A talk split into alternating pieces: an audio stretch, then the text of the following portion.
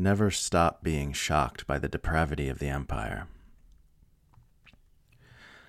A friend of mine shared my article about how the Biden administration is worried the pause in fighting might allow journalists in Gaza to show Israel's crimes to the world, saying he knows he shouldn't be surprised by how evil these freaks are, but somehow he still is.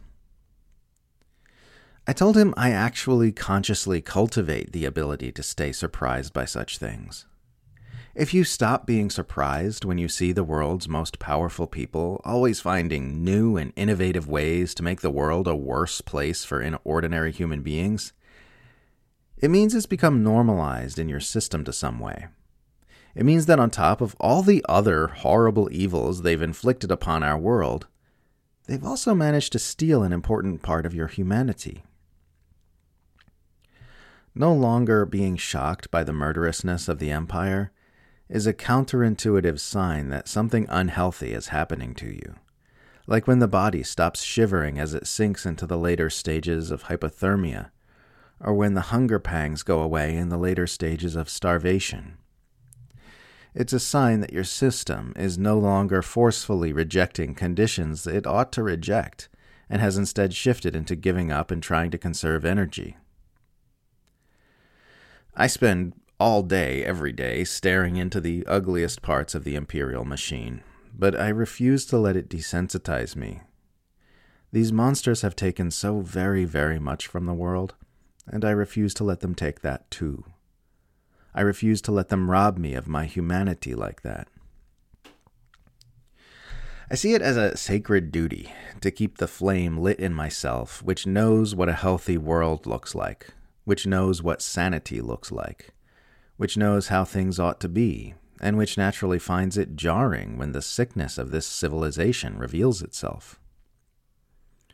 I refuse to accept this as normal.